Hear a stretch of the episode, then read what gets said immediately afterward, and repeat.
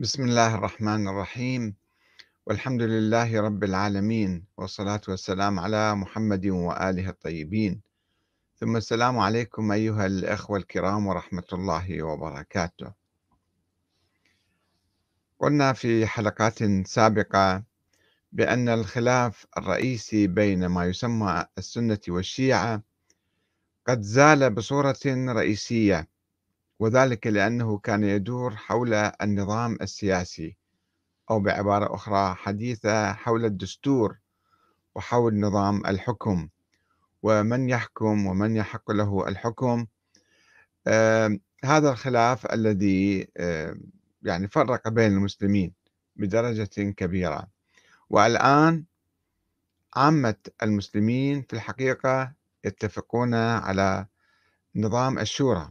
أو النظام الديمقراطي حيث ينتخبون الأئمة أو هكذا يعتقدون هكذا يؤمنون بأنه يجب انتخاب الحكام ومراقبتهم ومحاسبتهم وتغييرهم بصورة سلمية كل فترة كل أربع خمس سنوات مثلا. وهذا نظام معقول جدا ويتفق مع روح الإسلام مع روح القرآن حيث يقول الله تعالى وأمرهم شورى بينهم والعقل يحكم بأنه لا يجوز أن يسيطر أي إنسان بالقوة على الناس. يقوم بانقلاب عسكري مثلا أو عصابة معينة مثلا ثم يسيطر على الناس.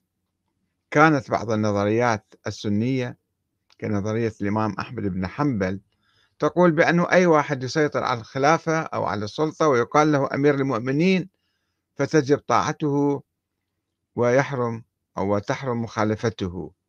ويحرم على الإنسان أن يبيت في الليل ولا يعتقد أنه هو هذا أمير المؤمنين. هذه النظرية الآن تقريبا عامة المسلمين تخلوا عنها حتى السنة تخلوا عنها ما عدا بعض السلفيين من السنة بالحقيقة.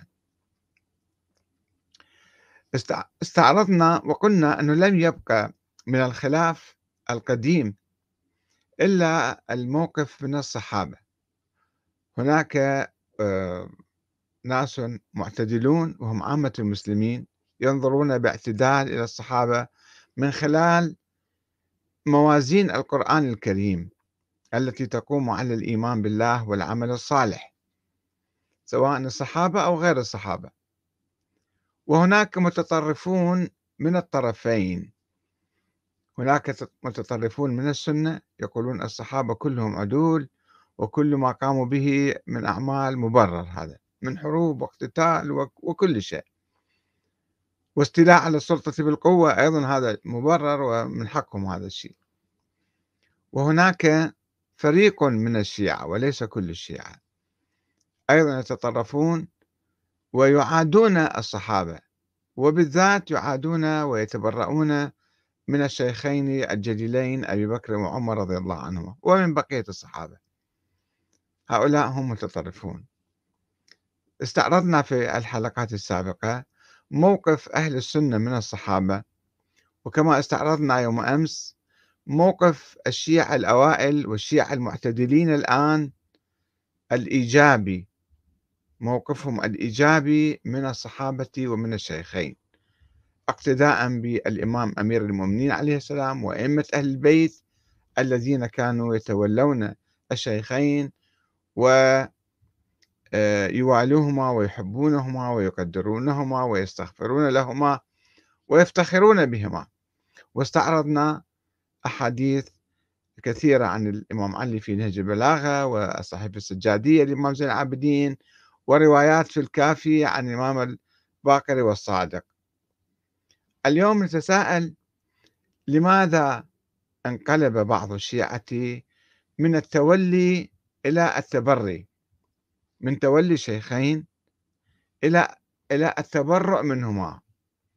وصاروا يعني يمزجون أو يقولون لا لا يمكن أن نتولى أهل البيت إلا بأن نتبرأ نتبرأ من أعدائهما. وعلى رأس هؤلاء الأعداء يفترضون أبو بكر وعمر. ما هو السر في هذا التحول؟ ومتى حدث هذا التحول؟ اليوم نحاول أن نتحدث عن هذا الموضوع. قلنا في القرن الأول تقريبا وإلى آه، أوائل القرن الثاني كان الشيعة ما عندهم مشكلة مع أبي بكر وعمر. كان كثير من المسلمين عندهم مشاكل أو في الفتنة الكبرى التي حدثت صار كلام حول عثمان قسم يؤيد عثمان قسم يخالف عثمان. والصحابة نفسهم اختلفوا حول هذا الموضوع. وأيضا الخوارج اختلفوا مع الإمام علي بعد ذلك وكفر الإمام علي ولكنه لم يكفرهم. فالشيعة عموما لو نقرأ تاريخ الشيعة وخاصة الكتابين القديمين من القرن الثالث الهجري كتاب آه، النوبختي فرق الشيعة وكتاب أيضا سعد بن عبد الله الأشعر القمي الذي يتحدث عن تاريخ الشيعة وتفرقهم ويذكرون هؤلاء أن الفرق الشيعية المختلفة في القرن الأول وحتى في القرن الثاني بدايات القرن الثاني كانوا يعني يقولون ما في مشكلة يعني حتى لو أبو بكر أخذ الخلافة لأنه بالشورى والناس رضى والإمام علي رضى وهذا شيء طبيعي وعادي وما في مشكلة يعني ما في قضية. حتى نظل إحنا نعادي أبو بكر وعمر. لماذا؟ مع تحول أو بروز نظرية الإمامة في القرن الثاني الهجري حدث هذا التحول بناء على هذه النظرية. نظرية الإمامة تقول بأن الله قد نص على الإمام علي عبر النبي ويجيبون آيات وأحاديث آه، هي غير صريحة. ويعترف حتى كبار علماء الشيعة السابقين آه، مثل سيد المرتضى يقول هي يعني النص الخفي وليس النص الجلي. ولكن آه، يعني لذلك لا لم يتخذوا موقفا سلبيا عنيفا من الشيخين. أما الذين قالوا لا بالنص الجلي وهؤلاء هم الذين يعني بدأوا يتخذوا موقف سلبي. فنستعرض بالحقيقة إحنا آه أنه هذا الموقف متى حصل؟ قلنا في بداية بدايات القرن الثاني الهجري. وما أن انتهى القرن الهجري الأول وتعرض الشيعة إلى ضغوط سياسية شديدة ومجازر وملاحقات وتعذيب على أيدي الأمويين حتى نشأ لدى فريق صغير منهم نوع من التطرف والغلو. كما يحصل في أي تيار يتوسع شعبيا ويتعرض لضغوط مماثلة. طبعا أنا تحدثت عن هذا كله عن آه، الموقف القرآن الكريم من الصحابة وموقف أهل السنة وموقف الشيعة ومواقف الشيعة المختلفة في كتابي هذا آه، اللي هو السنة والشيعة وحدة الدين خلاف السياسة والتاريخ. وأنا أحاول أن ألخص اليوم الموقف الثاني السلبي للشيعة الإمامية بعد بعد القول بنظرية الإمام. كما يحصل كما قلنا في أي تيار يتوسع شعبيا ويتعرض لضغوط مماثلة فنشأت نظرية الإمامة الإلهية أنه الله عين أئمة لكي يحكموا في هذه السلالة العلوية الحسينية. التي تحصر الحق في الحكم والخلافة في أهل البيت وفي أبناء علي والحسين بالذات. ولا تكتفي بالقول أنهم أولى وأحق من غيرهم. كما يقول الزيدية مثلا أو كما يقول آه، فريق أو فرقاء من الشيعة سابقا. وعندما تبنت هذه النظرية عادت إلى الوراء لتقول بأن النبي الأكرم صلى الله عليه وآله وسلم قد عين الإمام علي خليفة من بعده ونص عليه وأن الإمامة تنحصر في ذريته إلى يوم القيامة.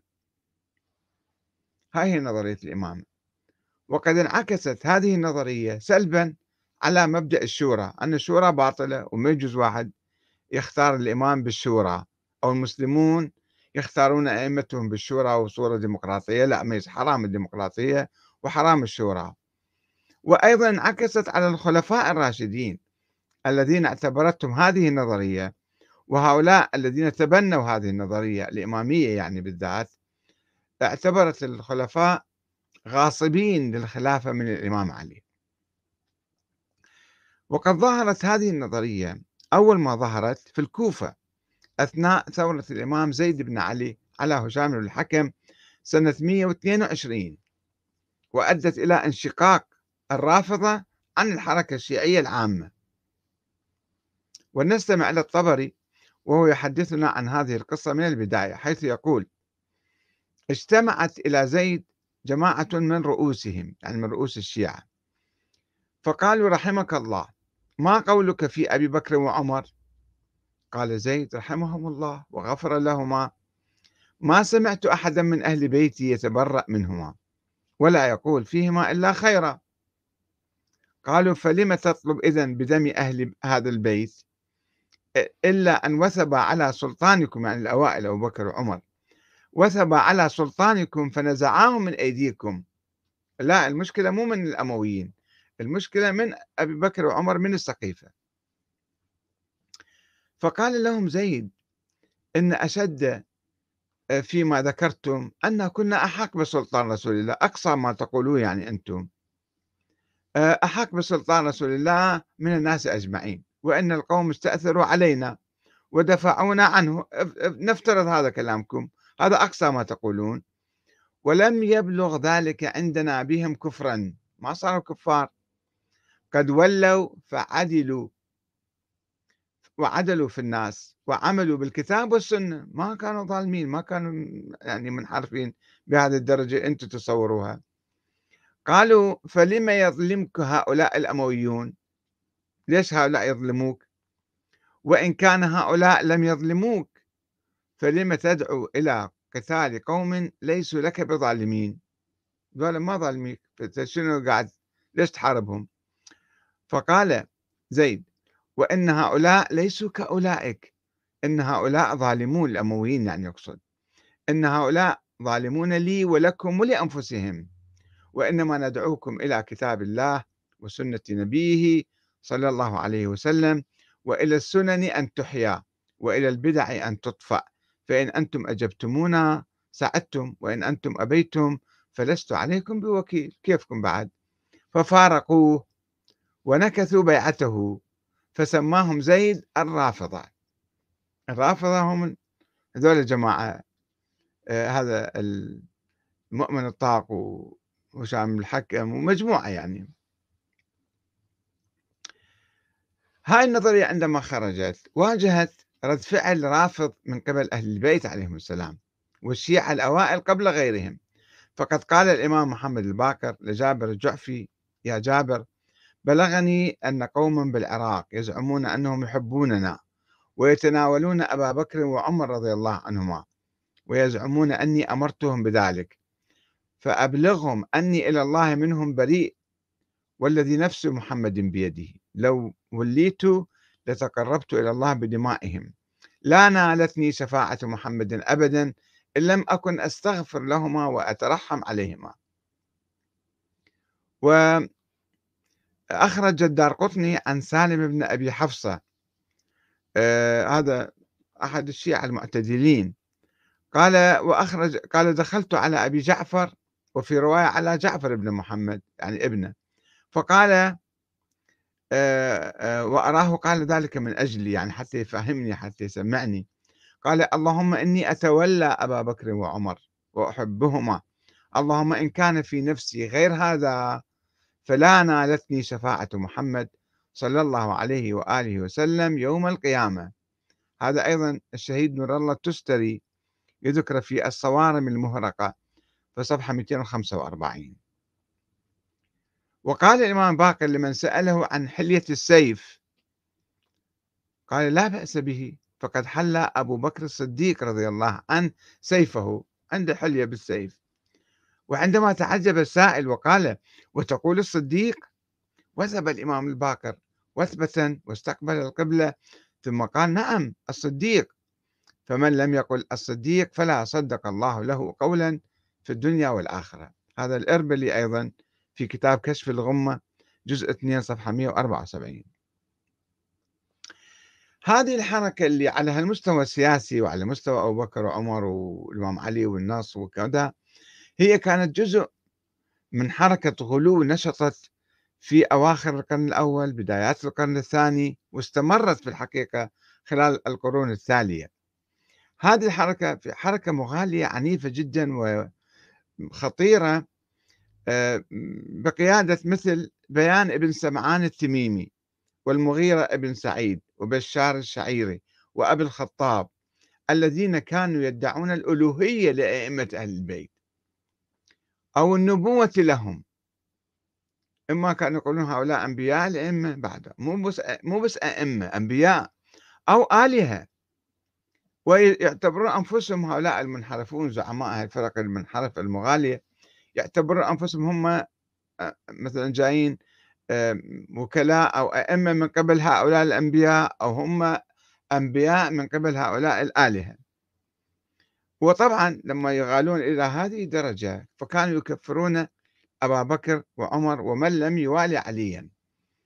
ولكن أهل البيت أئمة أهل البيت كانوا يردون على هؤلاء الغلاة بشدة وغضب ويطردونهم من صفوف الشيعة ويلعنونهم ويتبرؤون منهم.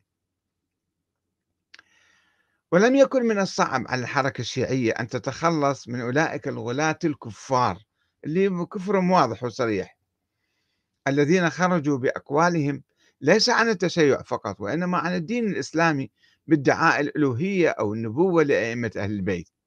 يعني دول أمرهم كان واضح دول الغلاة وكانوا في القرون الثلاثة الأولى حوالي عشر فرق بالحقيقة دول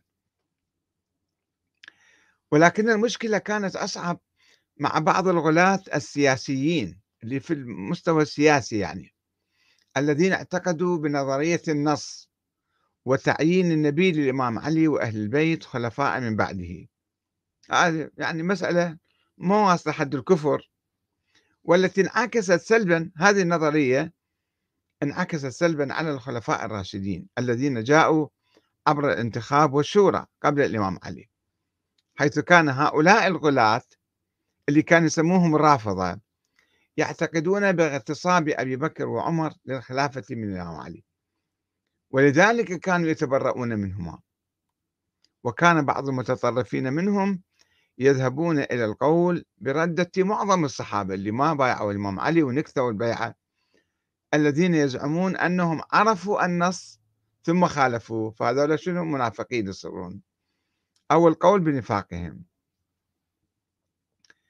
وكان هذا بالطبع قولا فظيعا ومتطرفا جدا ولكنه لم يكن ليشمل عامة الشيعة ولا حتى عامة الإمامية الذين قال كثير منهم بوجود النص الخفي وليس الصريح على الإمام علي. وقالوا نتيجة لذلك بأن الصحابة أخطأوا مو كفروا أخطأوا. عندما لم ينتخبوا الإمام علي يوم السقيفة ولم يقولوا بردتهم ولا نفاقهم ولا كفرهم والعياذ بالله ولكنهم على أي حال لم يقولوا ما قالوه كيدا للإسلام أو بغضا للصحابة الذين نصروا الإسلام وإنما بناء على شبهة قامت على تأويلات وأحاديث ضعيفة أو مختلقة صدقوها. تماما كما اشتبه الأمر على الخوارج الذين كفروا الإمام علي. الخوارج ما كفروا بالله. صحيح كفر الإمام علي ولكن شو صارت عندهم أنه تحكيم لماذا حكمت مثلا. فهؤلاء الشيعة الذين تبرؤوا من أبي بكر وعمر بناء على مثلا حديث الغدير. على أحاديث في فضل الإمام علي. يجيبون يجمعون مجموعة أو آيات تؤول فيستنتجون نظرية أو يعملون نظرية. ثم بهاي النظرية اللي هي آه، تعمل لهم شبهة آه، تنعكس على الموقف من الصحابة. هذا هو السر في الحقيقة. وفي الحقيقة أن نشوء نظرية الإمامة الإلهية لأهل البيت. وتحولها إلى عقيدة دينية أو أصل من أصول الدين لدى الشيعة الإمامية. طبعا الآن لا يقولون أصل من أصول الدين الشيعة الآن مراجع الشيعة يقولون الإمامة أصلا من أصول المذهب وليس من الدين. آه، ولكن هؤلاء الذين قالوا بأنها ركن من أركان الدين هذا القول أوقعهم في أزمة تاريخية وعداء نظري مع الشيخين أبي بكر وعمر وانفصال واقعي عن ثقافة أهل البيت وتاريخ الشيعة الأوائل في شيء جديد يعني. الذين كانوا الشيعة الأوائل يكنون حبا واحتراما كبيرين لهما. وهذا ما كان يؤدي بهم إلى الاصطدام مع ثقافة أهل البيت المعلنة والإيجابية تجاه الصحابة وشيخهم. يعني إحنا قرأنا يوم أمس واليوم أيضا نقرأ لكم وقرأنا لكم أحاديث كثيرة من أهل البيت تمدح الشيخين وتمدح يعني تترحم عليهما وتستغفر لهما وتأمر بتوليهما. فهذول كانوا يصطدمون مع هذه الثقافة حتى في نهج البلاغة اليوم كنت أقرأ لواحد من الأخوة أحاديث في نهج البلاغة فتعجب أنه كيف؟ أول شيء سألته قلت له أنت تؤمن بصحة نهج البلاغة قال نعم. قلت له طيب في نهج البلاغة موجود؟ الإمام علي يمدح أبو بكر وعمر ويتولاهما. فظل قال هذه يمكن إمام يعمل تقية إمام يعني كان عنده فد مبرر أو شيء لمصلحة عامة يعني حاول يبرر. ولكن آه، مشكلة يعني كيف يجابون هالروايات الكثيرة الموجودة في التراث الشيعي؟ في الكافي وفي نهج البلاغة وفي مصادر أخرى. فكانوا يضطرون لتمرير أقوالهم المنافية لظاهر الأئمة ولمواقفهم المعلنة تحت ستار التقية. يقولون هاي الأئمة كذا يقولون تقية. الإمام علي في الكوفة ما كان يحتاج يسوي تقية ويا أحد لما كان يمدح أبو بكر وعمر. ولكن أهل البيت عليهم السلام كانوا يتصدون لتلك الدعاوى المتطرفة بشدة. وقد قال الإمام الصادق لرجل جاءه وقال له إن لي جارا يزعم أنك تتبرأ من أبي بكر وعمر. فغضب منه الإمام وقال له برئ الله منك ومن جارك. أو من جارك عفوا. برئ الله من جارك. وإني لأرجو أن ينفعني الله بقرابتي من أبي بكر. وعندما سأله سالم بن أبي حفصة عن الشيخين قال شنو رأيك بهم قال يا سالم تولهما وابرأ من عدوهما فإنهما كانا إمام إمامي هدى. رضي الله عنهما. أيسب الرجل جده؟ الإمام الصادق يقول أبو بكر جدي من مرتين جد يعني من ناحيتين جد الإمام الصادق. لا لا نالتني شفاعة محمد يوم القيامة إن لم أكن أتولاهما وأبرأ من عدوهما. وروى الإمام الصادق حديث جده الإمام أمير المؤمنين عن إخوانه الطيبين صحابة رسول الله. صلى الله عليه وسلم فقال لقد رأيت أصحاب محمد صلى الله عليه وآله فما أرى أحدا يشبههم منكم. لقد كانوا يصبحون شعثا غبرا وقد باتوا سجدا وقياما. يراوحون بين جباههم وخدودهم ويقفون على مثل الجمر من ذكر معادهم كأن بين أعينهم ركب المعزى من طول سجودهم. وإذا ذكر الله هملت أعينهم حتى تبل جيوبهم. ومادوا كما يميد الشجر يوم الريح العاصف خوفا من العقاب ورجاء للثواب. ذولا معقولة يرتدون؟ ما ما ما ارتدوا. شوفوا هاي نصوص كثيرة موجودة في كل التراث الشيعي كما قلت لكم. ولكن الذين اعتقدوا بنظرية الإمامة وقفوا يعني أمام كل هالتراث حاولوا يأولوه بالتقية أو بالمصلحة العامة أو كذا. آه، وحاولوا يعيدوا كتابة التاريخ. وعلى أي حال وبناء على تلك الشبهة التي وقعوا فيها جاء فيما بعد من نسج على منوالها وبدأ يختلق الروايات على لسان أهل البيت ويتلاعب بالتاريخ ويدس ما يريد في صفوف الشيعة باسم التقية. ثم جاء من جمع تلك الروايات فنسبها إلى الشيعة وهم منها براء. وأعاد أولئك الغلاة قراءة التاريخ الإسلامي وكتابته من جديد فأضافوا إليه من عند أنفسهم ما لم يحدث أبدا.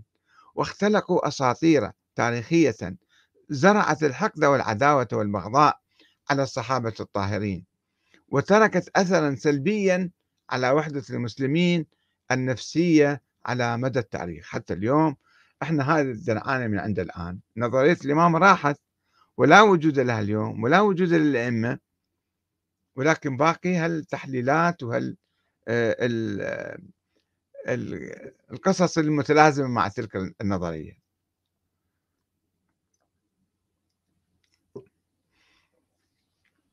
أسطورة الهجوم على بيت فاطمة الزهراء. وربما كانت قصة كبس بيت الإمام علي من قبل عمر من أجل إجباره على بيعة أبي بكر وما رافق ذلك من تهديد بحرق بيت فاطمة على من فيه أو قيامه بحرق باب البيت مو بس تهديد وضرب الزهراء وعصرها وراء الباب وإسقاط جنينها محسن والتسبب في وفاتها هذه القصة هذه الأسطورة من أهم القصص الأسطورية الخطيرة التي لعبت عبر التاريخ وتلعب اليوم دورا كبيرا في تأجيج الخلافات بين السنة والشيعة. بعد زوال معظم أسباب الخلافات الرئيس التاريخية. ولذلك فمن الضروري التوقف عند هذه القصة الأسطورة والبحث في ظروف نشأتها وعرضها على التحليل المختبري والجنائي للتأكد فيما إذا كانت تتمتع بأي مصداقية أو حقيقة تاريخية. خلينا نستعرض الآن ظروف القصة وظروف ما بعد يعني السقيفة وميزان القوى القبلية عند بيعة أبي بكر. من المعروف أن خلافا سياسيا مؤقتا حدث بين الصحابة بعد وفاة رسول الله صلى الله عليه وسلم وأن الأنصار بادروا إلى سقيفة بني ساعدة لتعيين واختيار رئيس عليهم. قبل أن يلتحق بهم بعض المهاجرين مثل أبو بكر وعمر وأبو عبيدة فيناقشوهم ويقنعوهم بانتخاب أبي بكر الذي كان ينتمي لأصغر قبائل قريش وهي تيم. ولم يكن معه من رجال قريش إلا أبو عبيدة ابن الجراح وعمر بن الخطاب اللي ينتمي إلى عدي. عدي أيضا قبيلة ضعيفة في قريش وقليلة وهذا ما أدى إلى توقف البطون الكبرى من قريش كبني عبد مناف اللي هم بني أمية وبني هاشم. و... وأسد وبني زهرة وبني مخزوم توقفوا ذولا عن بيعة أبي بكر لفترة ظلوا يتداولون ثم بايعوه. يقول ابن قتيبة الدينوري أن بني هاشم اجتمعت عند بيعة الأنصار إلى علي بن أبي طالب واجتمعت بنو أمية إلى عثمان واجتمعت بنو زهرة إلى سعد وعبد الرحمن بن عوف فكانوا في المسجد مجتمعين فلما أقبل عليهم أبو بكر وأبو عبيدة وقد بايع الناس أبا بكر اللي في السقيفة يعني قال لهم عمر ما لي أراكم مجتمعين حلقا شتى قوموا فبايعوا أبا بكر فقد بايعته الأنصار. وكان من الرافضين في البداية لبيعة أبي بكر زعيم قريش اللي هو أبو سفيان حيث ذهب إلى الإمام علي يحرضه ضد أبي بكر قائلا أرضيتم يا بني عبد مناف أن تلي عليكم تيم؟ تيم قبيلة صغيرة وأنتم بني عبد مناف هم مالين الدنيا. ثم عرض عليه أن يبايعه قال له أمدد يدك أبايعك فلأملأنها عليه خيلا ورجلا. وأيده في ذلك العباس بن عبد المطلب الذي قال لعلي أيضا. امدد يدك أبايعك وآتيك بهذا الشيخ من قريش يعني أبي سفيان. فقال فيقال عم رسول عم رسول الله بايع ابن عمه ويبايعك أهل بيتك فلا يختلف عليك من قريش اثنان والناس تبع لقريش. ولكن الإمام علي رفض الاستجابة لهما. دون أن يخفي امتعاضه من بيعة أبي بكر. كان في نفسه شيء في البداية. ويبدو من خلال قول العباس لعلي الذي يتضمن تحليلا للواقع السياسي وتنويها بدور قريش وبني عبد مناف يبدو أن سيطرة أبي بكر على الأمور لم تتم ببيعة السقيفة مباشرة إذ لم يحظى بصوت الأكثرية من المسلمين أو من قريش حتى. وإنما بقيت بيعته معلقة حتى بايعه بنو هاشم وبنو أمية وبنو زهرة. ولو كان علي قد استجاب لدعوة العباس وأبي سفيان لكان قلب الأمر على أبي بكر والأنصار لأنه كان يحظى بأكبر وأقوى الأصوات ولكنه أحجم عن المنافسة وانسحب من إمام من أمام أبي بكر. خوفا من إحداث شقاق بين المهاجرين أو بينهم وبين الأنصار. وفتح بذلك الباب أمام استقرار نظام أبي بكر. وهذا ما يؤكده أيضا المؤرخ الشيعي المسعودي في مروج الذهب وابن الأثير في الكامل في التاريخ حيث ينقل عن الزهري قوله, قوله بقي علي وبنو هاشم والزبير ستة أشهر لم يبايعوا أبا بكر حتى ماتت فاطمة. رضي الله عنها فبايعوه. يعني معناته أنه ما إجوا اقتحموا عليه الباب والبيت وتعال آه، بايع غصبا عنك. لا بكر ما بايع ما قدروا هم كانوا أقوى القبائل في المدينة تلك الأيام القبائل المهاجرة. فلم يستطع أبو بكر أن يفرض نفسه عليهم ما عنده سلطة أصلا. وكذلك ابن أبي الحديد أيضا يقول وأما الذي يقوله جمهور المحدثين وأعيانهم فإنه عليه السلام امتنع من البيعة ستة أشهر ولزم بيته فلم يبايع حتى ماتت فاطمة عليه السلام. فلما ماتت بايع طوعا. وينقل عن صحيحي مسلم والبخاري أنه لما ماتت فاطمة عليه السلام خرج من بيته فبايع أبا بكر وكانت مدة بقائها بعد أبيها عليه الصلاة والسلام ستة أشهر. ومع بيعة الإمام علي لأبي بكر بعد ستة أشهر من وفاة الرسول طويت صفحة الخلاف بين الإمام علي وإخوانه من السابقين والمهاجرين والأنصار. وعم الود والحب والتقدير والتعاون في سبيل الله والدفاع عن الإسلام إلى حد تزويج الإمام علي ابنته أم كلثوم من عمر بن الخطاب. وتسمية ثلاثة من أبنائه باسم أبي بكر وعمر وعثمان. ذلك الأمر الذي يؤكده الموقف الشيعي الإيجابي من الشيخين وعموم الصحابة والذي استعرضناه يوم أمس في الحلقة السابقة يعني. والثابت هذا الموقف الثابت عبر الروايات المتواترة من الشيعة والسنة. ولكن مع ذلك هناك شوفوا رواية أصحاب نظرية الإمامة اختلقوا قصص وأساطير وحكايات حتى يبرروا بيعة الإمام علي لأبي بكر وعمر. أنه كيف الإمام علي إذا الله معينة خليفة؟ مو معقول يروح يبايع أبو بكر؟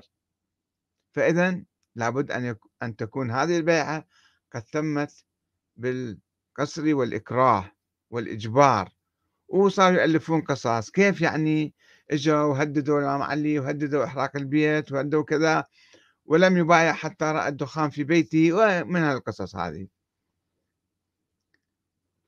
ولكن الميزان العام لمعادلة القوى والجو العام لتطور الأحداث يستبعد الرواية هذه السابقة التي تتحدث عن ممارسة العنف في أخذ البيعة لأبي بكر.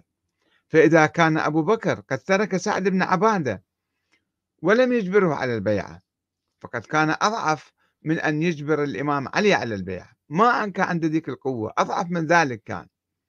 وأبعد من أن يأمر باقتحام داره وجلبه بالقوة وبني هاشم كلهم وياه وبني عبد مناف وياه وحتى أبو سفيان كان وياه أيضا.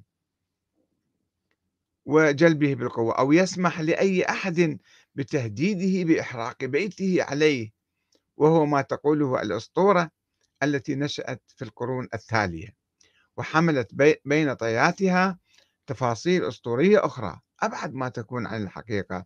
مثل ضرب عمر للزهراء وحرق بيتها فعلا باب بيتها حرق الباب يعني. والتسبب في إسقاط جنينها محسن أثناء الهجوم على بيتها والعياذ بالله.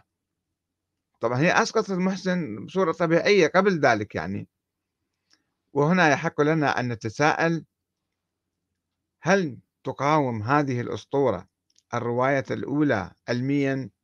يعني الروايات كلها تؤكد أن البيعة تمت بعد ستة أشهر وما سوى له شيء الإمام علي عندما بدأت حروب الردة الإمام راح بايع. وراح هو دز على أبو بكر أو هو آه، يعني راح إلى المسجد وقال أنا بايع أمام الناس. الإمام علي كان هو هو كان شخص شجاع وضمن قبيلة شجاعة وكبيرة اللي هي بني هاشم وأيضا بني عبد مناف فهذه الرواية ما يمكن إحنا هاي القصة الأسطورية اللي تألفت بالقرون التالية القرن الثالث والرابع والخامس آه، تجي تقاوم الرواية الأكيدة المتواترة. وهي خبر آحاد واحد عن واحد بعد 200 سنة آه، ابن أبي شيبة بالمصنف يقول كلاما فقط كلمة ثم تطورت عند الناس اللي آه، أخباريين اللي حشويين صاروا يضيفون عليها إلى أن ظهر كتاب سليمان بن قيس الهلالي في القرن الرابع وسواها فيلم هندي وهاي الرواية الأسطورة غير مسندة بشكل متصل أو مقطوعة أو مرسلة وغامضة ومتناقضة ومجهولة وهل هي قديمة؟ كانت معروفة قبل؟ لا. كل الأئمة لم يتحدثوا عن ذلك. وهذا كتاب الكافي اللي جمع كل روايات الشيعة في القرن الرابع في بداية القرن الرابع لم يذكر هذا الخبر عن أي أحد من الأئمة مخلافة للمواقف السابقة المؤيدة والموالية للشيخين. إنما ظهر هذا الكتاب ونسب إلى رجل في القرن الأول شهد الأحداث وكتب كان شايل الدفتر ويكتب. آه فلذلك سوف ندرس إن شاء الله ودرسنا أيضا في حلقات كثيرة موضوع آه هذه الروايات التي تتحدث عن الاعتداء على الزهراء أو إسقاط جنينها أو حرق باب دارها أو تهديدها أو ما شابه كل هذه روايات مكذوبة وكذب في كذب. هذه هي التي تخلق الآن العداوة والبغضاء. مع الأسف الشديد في الحوزة عندنا لا يدرسون التاريخ وشيوخ من الحوزة يكتبون أحداث تاريخية بلا تحقيق ولا منهج علمي.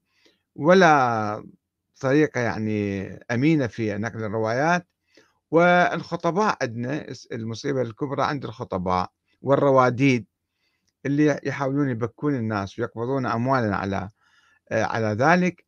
هؤلاء يتفننون في قراءة الأشعار وفي يعني تلاوة هذه القصص حتى يحموا الناس ويشحنون ويشحنوا قلوبهم عداوة وبغضاء. على الشيخين وعلى أتباعهم ثم ينعكس هذا العداء وتنعكس هذه الكراهية الكراهية على الشيعة أنفسهم وتحدث الفتنة. لذلك إن شاء الله نحن ندعو إلى إعادة النظر في هذه القصة الأسطورية والتمسك ندعو إلى التمسك بأحاديث أهل البيت ورواياتهم من الإمام علي إلى آه، الإمام زين العابدين إلى الإمام باقر والصادق الذين كانوا يأمرون شيعتهم بتولي الشيخين لأنه ما كان في قضية عندهم ما كان في سبب. هؤلاء الذين اختلقوا نظرية الإمام الإلهية اضطروا لكي يبرروا فعل الإمام المعاكس لهذه النظرية فعل الإمام علي يعني وبيعة أبي بكر اضطروا إلى أن يقولوا البيعة تمت قسرا. وكرها وليست طوعا حتى يحافظوا على نظريتهم من الانهيار. ونسأل الله أن يوحد المسلمين وتعم المحبة والمودة والأخوة والتعاون بين جميع المسلمين. بعدما تجاوزنا الخلاف الرئيسي حول نظرية الإمامة حول وتمسكنا جميعا تقريبا بنظرية الشورى أو الديمقراطية. والسلام عليكم ورحمة الله وبركاته.